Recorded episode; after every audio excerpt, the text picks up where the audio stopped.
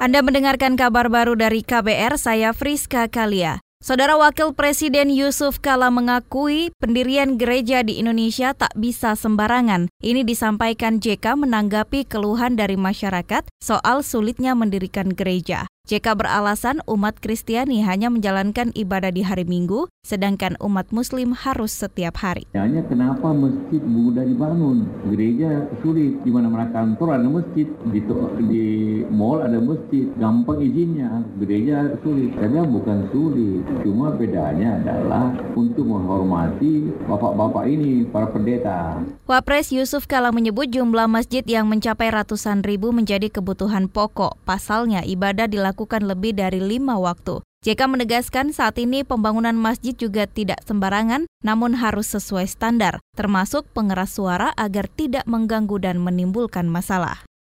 Beralih ke informasi lain, Yayasan Lembaga Bantuan Hukum Indonesia Y L B H I mendesak Presiden Joko Widodo menuntaskan kasus-kasus hukum, keamanan, dan H A M masa lalu. Menurut Ketua Y L B H I Asfinawati, salah satu kasus besar itu adalah kebebasan masyarakat mengemukakan pendapat sebagai wujud demokrasi, termasuk memperkuat sistem demokrasi yang sesungguhnya. Mulai dari aksi buruh satu Mei dua ribu sembilan belas di berbagai kota, Surabaya, Bandung, Jakarta, Makassar, kemudian aksi Mei dua puluh satu sampai dua puluh tiga, dan yang terakhir kemarin tanggal dua puluh empat dan tanggal tiga puluh dan di berbagai kota. Bahkan ada lima orang meninggal. Dan belum lagi dimuncul ke berbagai kebijakan baru untuk menghalang-halangi orang menyampaikan pendapat di muka umum.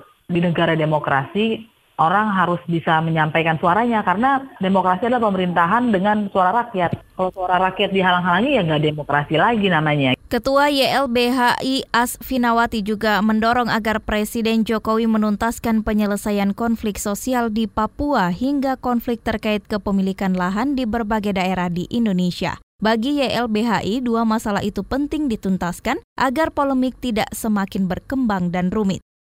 Sementara itu, mahasiswa menyesalkan maraknya aksi penghadangan oleh polisi di sejumlah kampus di Jabodetabek. Itu dilakukan ketika mereka hendak melakukan aksi damai di Istana Negara hari ini. Aksi damai itu untuk mendesak Presiden Joko Widodo menerbitkan Perpu guna membatalkan Undang-Undang K P K.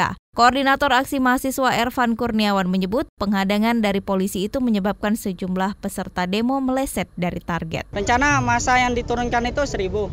Cuman hari ini kami kecewa gitu. Karena pihak kepolisian ini banyak menahan masa kami di kampus masing-masing. Bahkan hari ini di U N J itu banyak polisi yang berkeliaran. Bahkan langsung masuk ke tataran rektorat untuk menahan kami. Bahkan pagi hari ini rektorat kami masuk ke sekretariat mahasiswa untuk menahan ya mahasiswa untuk tidak ikut aksi. Ya, banyak dari seluruh kampus yang ada di Jabodetabek dan Banten ini pada didatangi polisi dan ditahan. Ervan Kurniawan yang juga Kepala Departemen Sosial Politik B E M Universitas Negeri Jakarta itu menambahkan ada beberapa kampus di Jabodetabek yang didatangi polisi dan dihadang agar tidak melakukan aksi damai. Siang tadi ratusan mahasiswa dari berbagai sivitas akademika di Jabodetabek melakukan aksi damai di area sekitaran Patung Kuda Silang Monas, Jakarta Pusat.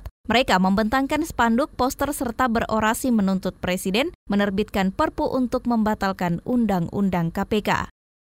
Kita menuju Jawa Barat, belasan kelompok mahasiswa dari berbagai perguruan tinggi dan menamakan diri Aliansi Gerakan Jawa Barat menggugat berkomitmen mengawal keberadaan Komisi Pemberantasan Korupsi. Dalam aksi unjuk rasa di depan kantor Gubernur Jawa Barat, juru bicara Aliansi Gerakan Jabar menggugat Yusuf Sugiyarto mengatakan kelompok mahasiswa bersama masyarakat akan menjadi oposisi pemerintah mengawal revisi Undang-Undang K P K.